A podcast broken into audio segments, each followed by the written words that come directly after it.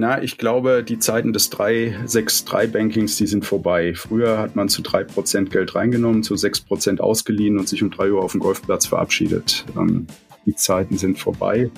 Äh, der Wettbewerb ist rauer geworden, ist härter geworden. Ähm, ich glaube, das haben alle Banken inzwischen erkannt und suchen eben nach Wegen, wie sie einerseits die Kosten drücken können und andererseits die Erträge steigern können. Bank und Zukunft. Der Podcast für die Finanzbranche von I B M.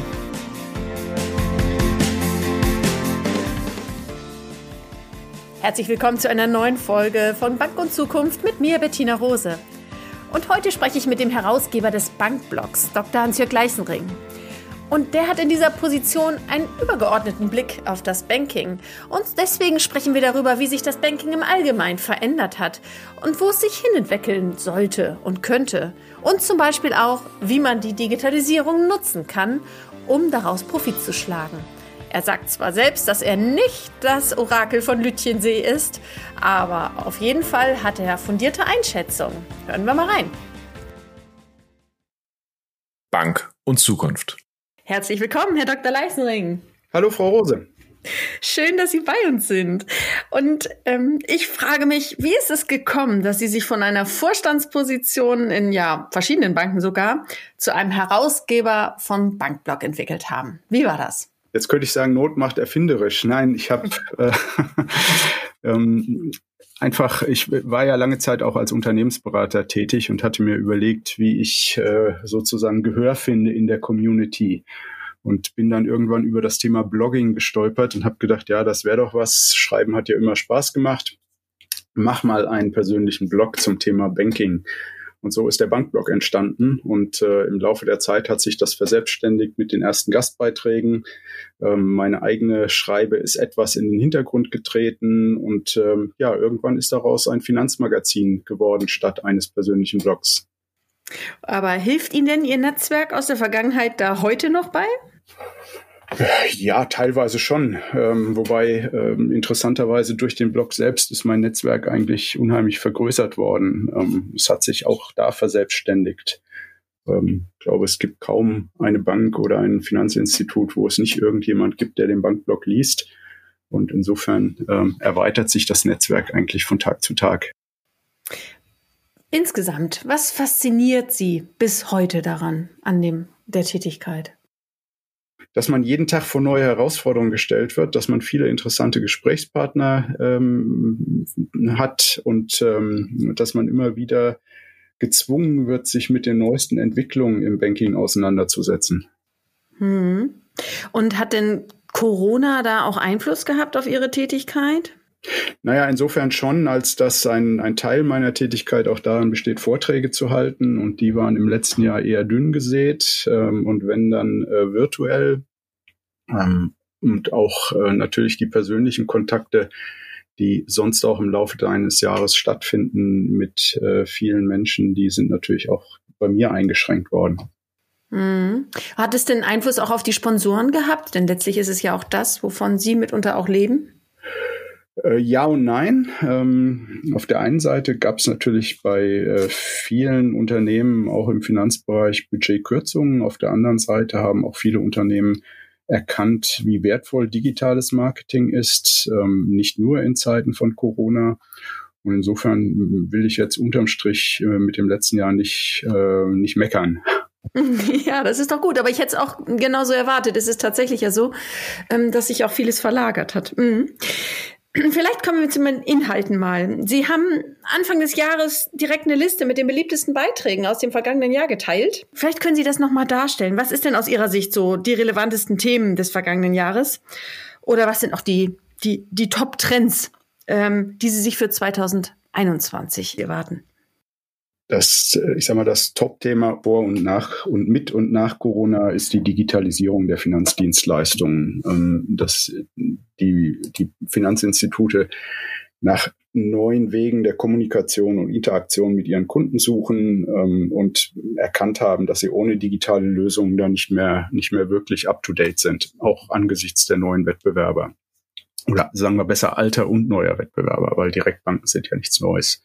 Die Erkenntnis oder dass das, die Herausforderungen, die die Institute nach wie vor äh, vor sich haben, ist die Frage, wie schaffe ich es, aus der Digitalisierung ein äh, ertragbringendes Geschäftsmodell zu machen. Ähm, bisher äh, ist Digitalisierung, sind neue Technologien vor allem mit hohen Investitionen verbunden, aber nicht unmittelbar mit Erträgen. Und äh, das ist, glaube ich, die große Herausforderung der nächsten Jahre. Wie schaffe ich es, aus, aus der Digitalisierung auch äh, nachhaltig Ertragsvorsprünge äh, zu erwirtschaften? Hm. Haben Sie Antworten darauf? Ja, ich bin jetzt nicht allwissend. Also äh, das, das Orakel von Lütjensee bin ich nicht, aber ähm, Ich, ich glaube, dass ich, dass eins der Themen äh, tatsächlich Open Banking äh, ist, äh, wo die Banken versuchen müssen, mit neuen Dienstleistungen neue Ertragsquellen zu erschließen, was in der Praxis allerdings nicht so leicht ist.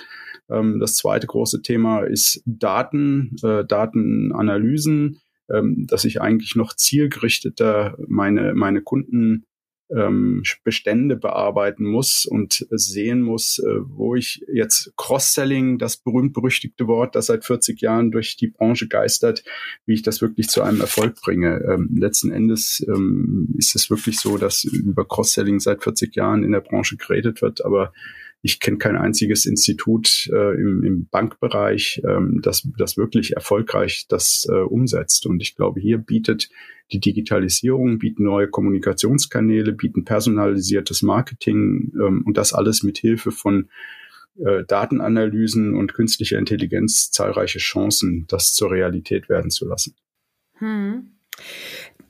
Jetzt gibt es auch Themen in der Bankenbranche, die sehr wichtig sind, aber nicht so richtig sexy vielleicht im Blog abzubilden. Wie schaffen Sie es oder haben Sie den Anspruch, trotzdem den Lesern alle Themen nahezubringen, einfach weil Sie sie selber als wichtig erachten, auch wenn Sie wissen, dass es vielleicht, ich nenne es jetzt mal nicht so reißerisch ist, vielleicht nicht so viele Leser anzieht, aber weil Sie einfach selber denken, es ist so wichtig, darüber muss gesprochen werden?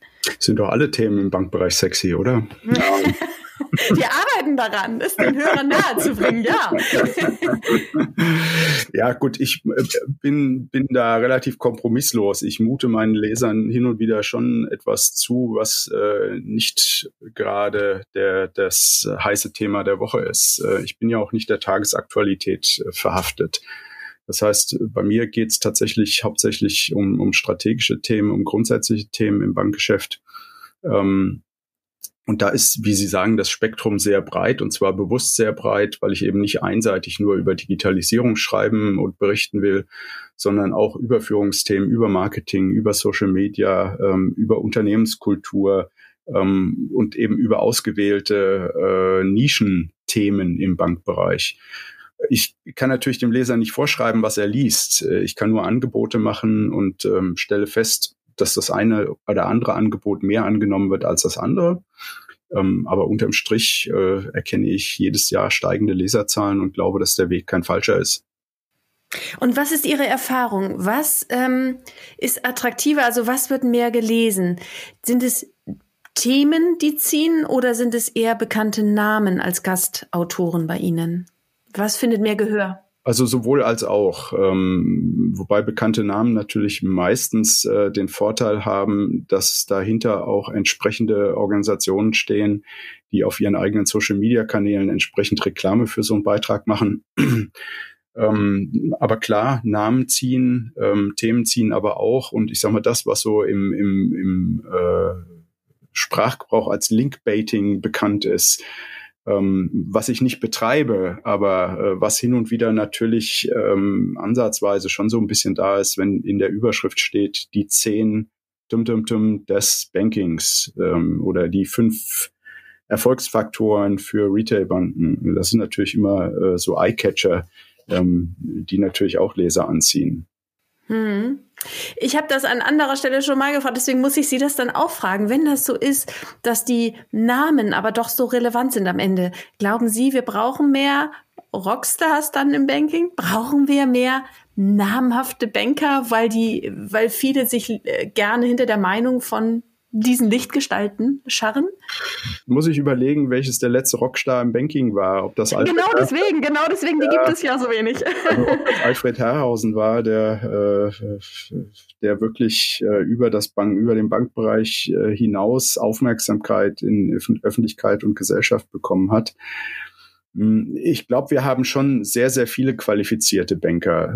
Das Problem über die Branche hinaus ist natürlich, dass Bankgeschäft jetzt äh, eben doch nicht so sexy ist, wie das für die Insider ist. Also der Normalsterbliche beschäftigt sich wahrscheinlich weniger mit Bankthemen. Ähm, gab ja mal vor ein paar Jahren so eine Umfrage, dass die Deutschen lieber zum Zahnarzt gehen als zu ihrem Bankberater. Insofern. Aber ich wende mich ja an Fachpublikum und ich glaube, da zählen Namen natürlich, aber da zählt vor allem Inhalt ähm, und Content. Also der beste Name nützt nichts, wenn nach den ersten drei Absätzen der Leser merkt, dass da eigentlich nur warme Luft verbreitet wird. Insofern glaube ich, äh, es geht um Qualität, es geht um, um qualitative Aussagen und davon gibt es schon eine Menge. Ähm, also ich habe keinen Mangel an qualifizierten Fachautoren und Gastautoren ähm, im Bankblog. Mhm. Ähm, eine Lanze für die Zahnärzte, die sind auch besser als ihr Ruf. Aber bei der Gelegenheit, was würden Sie sagen, wenn Sie die drei Säulen nochmal anschauen, ähm, im, im Bankwesen? Welche ist aus Ihrer Erfahrung und dem, was Sie eben abgebildet haben, am besten gewappnet für die digitale Zukunft? Ja, es ist spannend, dass wir immer von drei Säulen sprechen, also das klassische Privatbanken, Sparkassen und Genossenschaftsbanken. In, in Wirklichkeit äh, gibt's ja innerhalb der Privat, also sowohl innerhalb der Privatbankengruppe als auch äh, innerhalb von, von Sparkassen und Genossenschaftsbanken deutliche Unterschiede nochmal. Es gibt äh, bei den bei den Sparkassen und Genossenschaften gibt es kleine und große. Bei den Genossen äh, gibt's noch die Spardas, äh, da gibt's noch die P S Ds als Sondergruppe. Ähm, und bei den Privatbanken gibt es Direktbanken, gibt es neuerdings ja auch Neobanken. Es gibt noch ein paar Regionalinstitute. Also ich glaube, dass diese Drei-Säulen-Theorie ein Stück weit veraltet ist. Klar ist, dass jede, jede dieser Gruppen hat ihre spezifischen Vor- und Nachteile. In Bezug auf die Digitalisierung würde ich sagen, dass es eins, also dass die Direktbanken sicherlich am fortschrittlichsten sind, schon aus ihrer Historie heraus, dass die Privat, also die großen überregionalen Privatbanken in den letzten fünf, sechs Jahren massiv aufgerüstet haben und dass die Sparkassen und Genossenschaftsbanken ein Stück weit hinterherhinken. Andererseits ähm, aber auch in bestimmten Nischen durchaus ähm, auch Frontrunner sind. Wenn man sich anschaut, dass die Sparkassen es als erste geschafft haben, die Girocard auf Apple Pay zu bringen, ähm, dann ist das etwas, worum sie die anderen mit Sicherheit beneiden. Wenn wir aber umgekehrt gucken, Deutschland ist overbanked. Ich glaube, ähm, da sind sich alle einig. Es Nö, gibt irgendwie also da sind wir uns nicht einig. Also, ich glaube nicht, dass Deutschland overbanked ist. Ähm, Na, das da ist, bin ich gespannt. Ja, ja, weil das ist immer so die Milchmädchenrechnung, finde ich, die gemacht wird.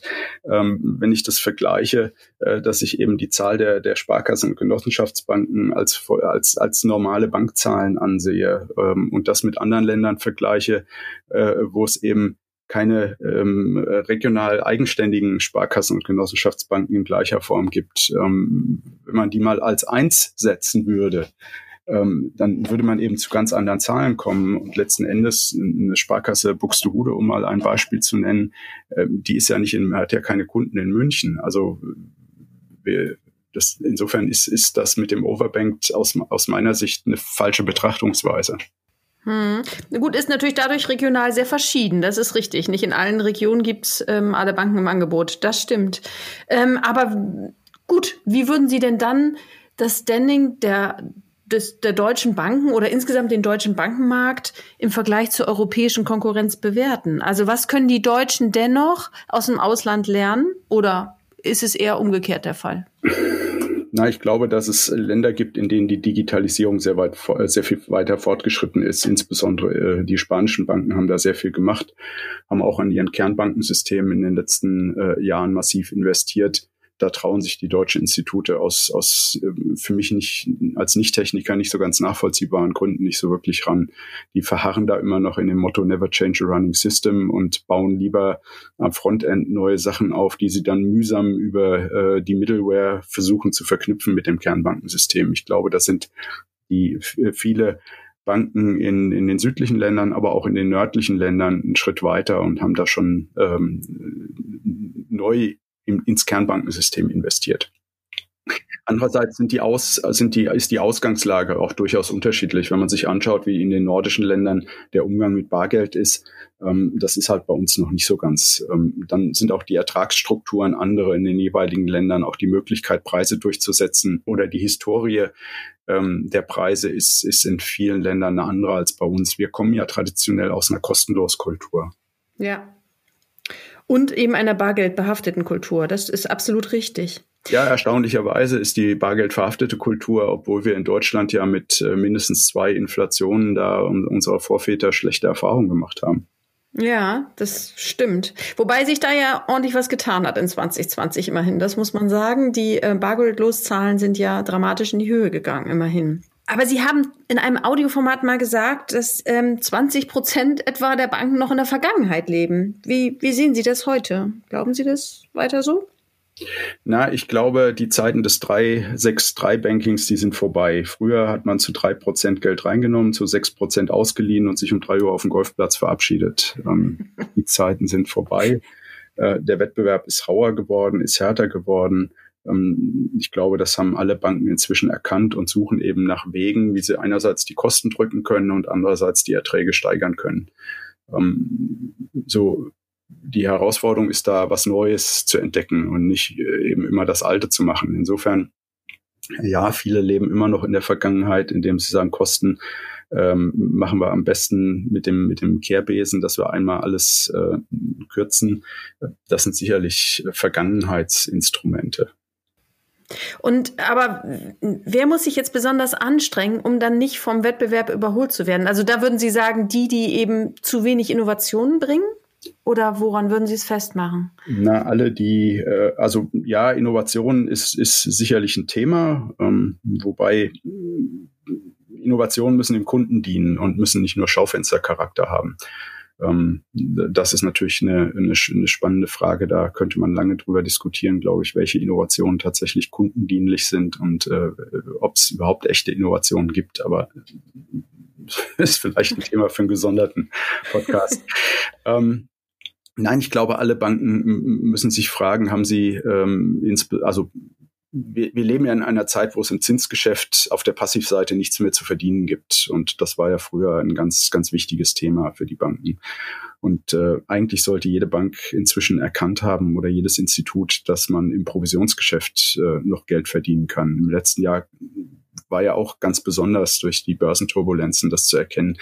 Aber ich glaube, dass zum Beispiel unsere Aktien- und Fondskultur nach wie vor ähm, unterdurchschnittlich ausgeprägt ist und die Banken auch zu wenig dafür tun, ähm, da nachhaltig was zu verändern. Und insofern wundern, müssen Sie sich nicht wundern, wenn dann auch die Erträge nicht nachkommen und die äh, Politik nur über Preiserhöhungen im Girokontobereich die Erträge zu erhöhen.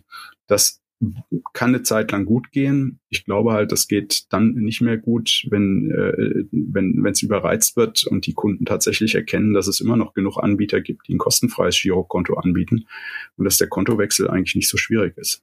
Mhm. Aber nochmal genau dahin, Stichwort, ähm, es muss dem Kunden dienen. Was w- glauben Sie denn, das Orakel von Lütjensee, wie die, wie die Interaktion zwischen Kunden und Banken in zehn Jahren aussehen wird? Also Sie haben eben zu Recht gesagt, es muss dem Kunden dienen. Wenn wir mal das weiterspinnen, wie, wie ähm, arbeiten denn Kunden mit Banken in zehn Jahren zusammen? Vielleicht auch welche Technologie wird da aus Ihrer Sicht eine Rolle spielen? Wie wird das überhaupt ablaufen? Also gehen wir mal davon aus, dass sich künstliche Intelligenz so weiterentwickelt, dass man mit einem Chatbot tatsächlich vernünftig sprachlich kommunizieren kann. Dann wird das sicherlich äh, eine, eine, also eine große Rolle spielen. Äh, große Rolle heißt aber jetzt nicht äh, irgendwie achtzig Prozent der Kommunikation läuft über Chatbots, aber halt, äh, ich sag mal, so zehn, zwanzig Prozent der Serviceanfragen, die heute in einem Callcenter von der Person beantwortet werden, die werden dann zukünftig eben von einem Sprachbot äh, automatisch beantwortet werden können. Wenn es um qualitative, äh, also wenn es um Service-Themen gibt, dann wird der, das Selbstbedienungselement, äh, das digitale Element weiter wachsen. Ähm, das heißt, die Kunden werden merken, dass es eigentlich sehr viel angenehmer ist, sich mal eben ins Konto einzuloggen und in ein paar Sekunden ihren Kontostand abzufragen, als zehn Minuten in der Warteschleife zu sitzen, um, um einen Mitarbeiter zu bekommen, der ihnen den Kontostand sagt. Wenn es um qualitative Fragen geht, sprich um Beratung und Vertrieb, dann glaube ich nach wie vor, dass die persönliche Komponente eine große Rolle spielt. Banking ist immer People-Business gewesen und äh, man mag mich als altmodisch bezeichnen, aber ich bin fest davon überzeugt, dass es auch in Zukunft weiter People-Business sein wird. Ähm, es wird immer so gerne davon gesprochen, äh, dass das nur für komplexe Bankdienstleistungen gilt. Ähm, aus Sicht des Kunden Ähm, beginnt aber Komplexität bei Bankdienstleistungen relativ früh, weil äh, es gibt ja keine Ausbildung von Laien zum Thema, äh, wie suche ich mir eine Bank richtig aus, wie suche ich mir Finanzdienstleistungen richtig aus. Wir sind ja in Deutschland ähm, nicht nur, also in vielerlei Hinsicht, aber eben auch im, im Hinblick auf Finanzen äh, nicht gerade mit, mit Bildung gesegnet. Ähm, es ist eigentlich reines Selbstlernen, wenn man nicht vom Fach ist. Und das im Hinterkopf behaltend bedeutet eben, dass die Kunden nach wie vor viel Gesprächsbedarf haben, wenn es um Finanzen geht. Hm. Mit Bildung nicht gesegnet, vielleicht kurz einzuhaken. Sind Sie der Meinung, dass ähm, auch so eine Finanzbildung schon in der Schule starten sollte, wie es Definitiv. manchmal diskutiert wird? Definitiv. Also ich bin der festen Überzeugung, dass man das spätestens... Ähm, Also dass man im Grunde auf der Grundschule schon, äh, ich sage jetzt mal, einen Taschengeld-Lehrgang äh, einführen sollte, aber spätestens ähm, auf, auf weiterführenden Schulen ähm, ab der siebten, achten Klasse ähm, sollte man den Umgang mit Finanzen und äh, Grundlagen von, von Finanzen, was ist ein Kredit, was ist eine Aktie, was ist ein Fonds, ähm, wie eröffnet man ein Konto, wofür braucht man das, welche Versicherung braucht man als Mensch, äh, das, das sollte vermittelt werden. Ja. Ich würde gerne mit Ihnen ähm, eine Schnellfragerunde starten, damit wir Sie auch noch als Person ein bisschen besser kennenlernen. Ähm, ich stelle Ihnen kurze Fragen. Sie dürfen gerne ganz kurz antworten. Sie dürfen das aber auch gerne ausführlich tun, so wie es Ihnen in den Sinn kommt. I'll do my very best. Gut. Ähm, Veggie oder Steak? Steak. Timmendorfer Strand oder Sylt? Ähm, Alpen. Elfi oder Michel?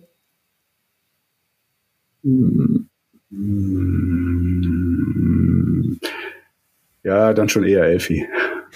H S V oder Sankt Pauli? Bayern München. ähm, Sie sind Finanzminister. Was ist Ihre erste Amtshandlung?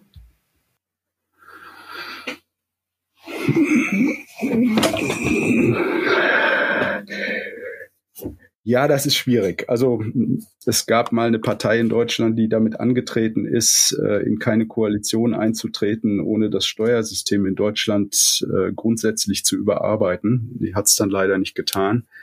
Aber ich glaube schon, dass es zwar nicht möglich ist, die Einkommenssteuererklärung auf den Bierdeckel zu machen. Das ist wahrscheinlich schon Utopie. Aber ich glaube schon, dass man da viele Ungerechtigkeiten und viele Vereinfachungen einführen könnte, ohne dass die Ausgaben äh, des Sta- oder dass die Einnahmen des Staates im Verhältnis zu den Ausgaben ähm, leiden würden. Also ich mhm. glaube, man müsste schon mal eine Revolution ähm, des, äh, der öffentlichen Finanzen und der öffentlichen Ausgaben in Angriff nehmen. Aktie oder E T F? Sowohl als auch. Kryptowährung, ja oder nein? Nein. Wo steht der DAX Ende zwanzig einundzwanzig? fünfzehnhundert. Filiale oder online? Kommt drauf an. Und letzte Frage. In Amerika, Ost- oder Westküste? Äh, Westküste. Wie stehen Sie zu den GAFAs im Bankenmarkt? Ähm, sehen Sie die als eine Bedrohung oder glauben Sie, dass sie den Markt bereichern werden? Ja, sowohl als auch. Also ich meine, eins ist klar, dass äh, die GAFAs beziehungsweise die Big Techs dieser Welt äh, sich äh, auch umschauen nach alternativen Ertragsquellen, genauso wie das die Banken machen sollten. Ähm, nur machen das die Big Techs äh, auch dank äh, voller Kassen eben sehr viel gründlicher und mit sehr viel mehr Bereitschaft zum Trial and Error, was natürlich auch daran liegt, dass sie nicht der Regulierung unterliegen. Ich glaube nicht, dass Google, Facebook, Apple und Co., dass die irgendwann auf die Idee kommen, eine Banklizenz zu erwerben, weil da würden sie ja riskieren, mit dem gesamten Unternehmen der Regulierung zu unterliegen und das wäre natürlich der Teufel scheut zwei Wasser.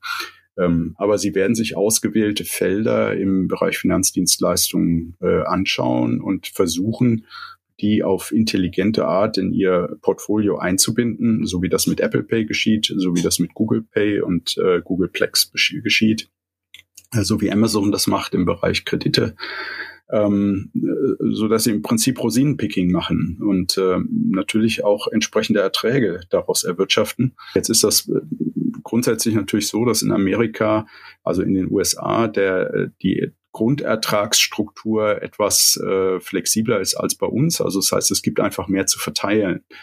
Ähm, bei uns gibt es ja nicht so viel zu verteilen letzten Endes. Also die Margen bei uns sind so eng, ähm, dass es schwierig wird, die Stadt durch zwei, durch drei zu teilen. Und ähm, insofern glaube ich, ja, wir werden weiter erleben, ähm, dass die eine steigende, also eine, eine bedeutendere Rolle im, im deutschen Bankwesen spielen. Die Banken müssen halt aufpassen, dass sie die Kundenbeziehung nicht aus der Hand geben. Hm. Es gab aber bis jetzt in Ihrem Blog, zumindest habe ich es nicht gesehen, noch keinen Artikel von den GAFAs. Woran nicht? Von oder, also es gab sowohl von, also äh, von, von Vertretern der GAFAs gab es Artikel, aber auch äh, zu den GAFAs sogar eine ganze Menge. Also wenn Sie mal in dem Suchfeld GAFA eingeben, dann werden Sie schon fündig. Also zu, auf jeden Fall. Ich hatte die Vertreter vermisst bisher. Das heißt also, auch Sie haben doch die tatsächlich... Die reden nicht so gern über sich, aber den einen oder, der eine oder andere ist, da hat er schon mal was geschrieben, aber Sie haben recht, das sind vergleichsweise wenig. Das liegt aber daran, dass die ein ganz, also, eine ganz andere Beziehung zur Öffentlichkeitsarbeit haben als die Banken. Also Google, Apple und Facebook, die, die reden nicht so gern über ihre eigenen Aktivitäten im Finanzdienstleistungsbereich. Die sind da sehr verschlossen. Mhm. Aber warum glauben Sie, woran liegen Sie, woran liegt das? Was glauben Sie? Schwer zu sagen. Die sind in allen Dingen ja relativ verschlossen. Also es ist ja nicht so, dass sie nur zu Bankenthemen nichts sagen. Ich glaube einfach, das ist Policy. Die reden nicht über ungelegte Eier und die reden nicht über, über ihre Aktivitäten. Sie tun es einfach. Kommt natürlich ein bisschen zu, dass die aus Amerika gesteuert sind und ähm, im Grunde genommen in Europa ähm, das so eine Sache ist mit dem eigenständigen Sprachrohr. Ja, ja.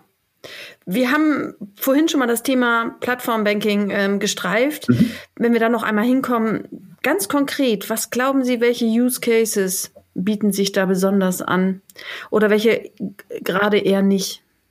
Naja, primär bieten sich die Use Cases innerhalb der Finanzdienstleistungen an. Also wir erleben, wir, wir merken ja zum Beispiel, Check vierundzwanzig hat ja eine relativ starke Position bei Finanzvergleichen.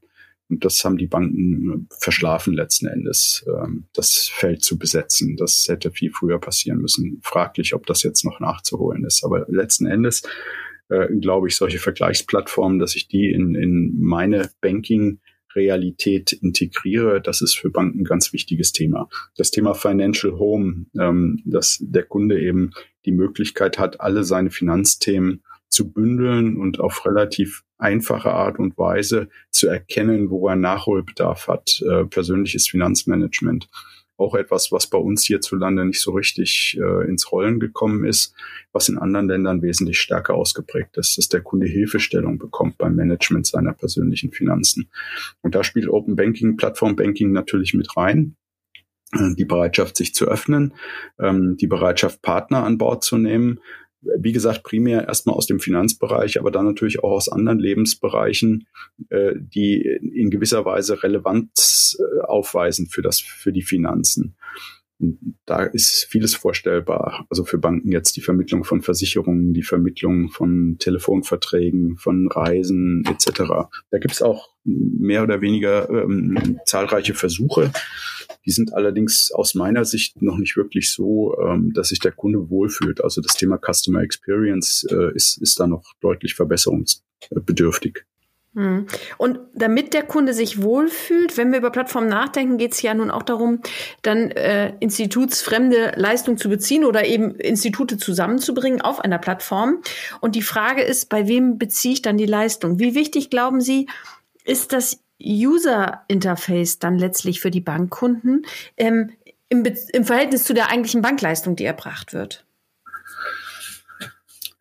Ja, ich glaube, dass das, was auf dem User-Interface steht, für den Kunden eine hohe Bedeutung hat. Also wir sehen ja aus zahlreichen Umfragen, ähm, dass die Kunden eben immer noch mehr Vertrauen in eine Bank oder eine Sparkasse haben als in, in andere Anbieter, seien es Fintechs oder seien es Big Techs.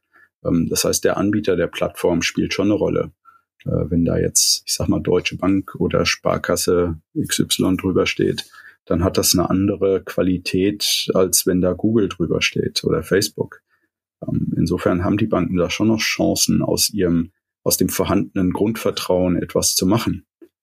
Ähm, das ist halt, äh, funktioniert halt nur nicht zwischen Frühstück und Zähneputzen, sondern ist schon eine relativ aufwendige Arbeit, sowas hinzustellen. Aber die Chancen sehe ich als gegeben. Mhm. Ich würde gern zum Abschluss nochmal zu Ihrem Blog zurückkommen mhm. ähm, und der Frage, Sie haben es selber vorhin so schön geschildert, wie es entstanden ist. Glauben Sie denn, dass das der Blog jetzt auch noch ähm, das Medium der Zukunft ist oder werden auch Sie neue Wege gehen müssen in einen Podcast oder ins Clubhouse? Ähm, also Clubhouse nicht. Ähm, da sagen ja auch die Datenschützer, das wäre zwar eine nette Mode, aber ähm, man, man muss nicht jede Tagesmode oder Wochenmode mitmachen. Ähm, ich probiere ja seit äh, letztem Jahr so ein neues Format Bankblock T V aus, äh, wo die Kombination aus Bild und Ton vorhanden ist. Ähm, auf der, ich glaube aber schon, dass das geschriebene Wort äh, wird auch weiterhin eine hohe Relevanz und Bedeutung haben. In Kombination mit dem Newsletter, wo man sich eben äh, informiert über die Themen, die äh, relevant und interessant sind. Insofern glaube ich schon, dass das auch in fünf Jahren oder in zehn Jahren noch eine Relevanz hat und nicht alles äh, dazu übergegangen ist, jetzt nur noch über Sprache zu kommunizieren. Sprache ist wichtig und ich glaube auch so ein Medium wie ein Podcast ähm, ist, ist für viele Menschen ein interessantes Medium. Deswegen macht es mir auch Spaß, hier dabei zu sein. Ich muss natürlich als, als One-Man-Show, die ich bin, auch schauen, wo ich meine Zeit und Kräfte investiere. Und man kann nicht auf jeder Hochzeit tanzen. Wir freuen uns auf jeden Fall auch in Zukunft noch ganz viel von Ihnen zu lesen, ähm, denn für uns ist Ihr Blog eine große Bereicherung. Und deswegen vielen Dank, dass Sie dabei waren heute bei uns im Podcast. Dankeschön. Ich bedanke mich, Frau Rose. Herzlichen Dank. Dieser Podcast wurde für Sie vom I B M Banking Team präsentiert. Bank und Zukunft erscheint alle zwei Wochen, jeweils am Dienstag mit einer neuen, spannenden Folge. Vergessen Sie daher nicht, unseren Podcast zu abonnieren und folgen Sie uns auf unseren Social-Media-Kanälen. Sie finden uns auf allen gängigen Portalen. Die Links dazu stehen in der Beschreibung. We love banking.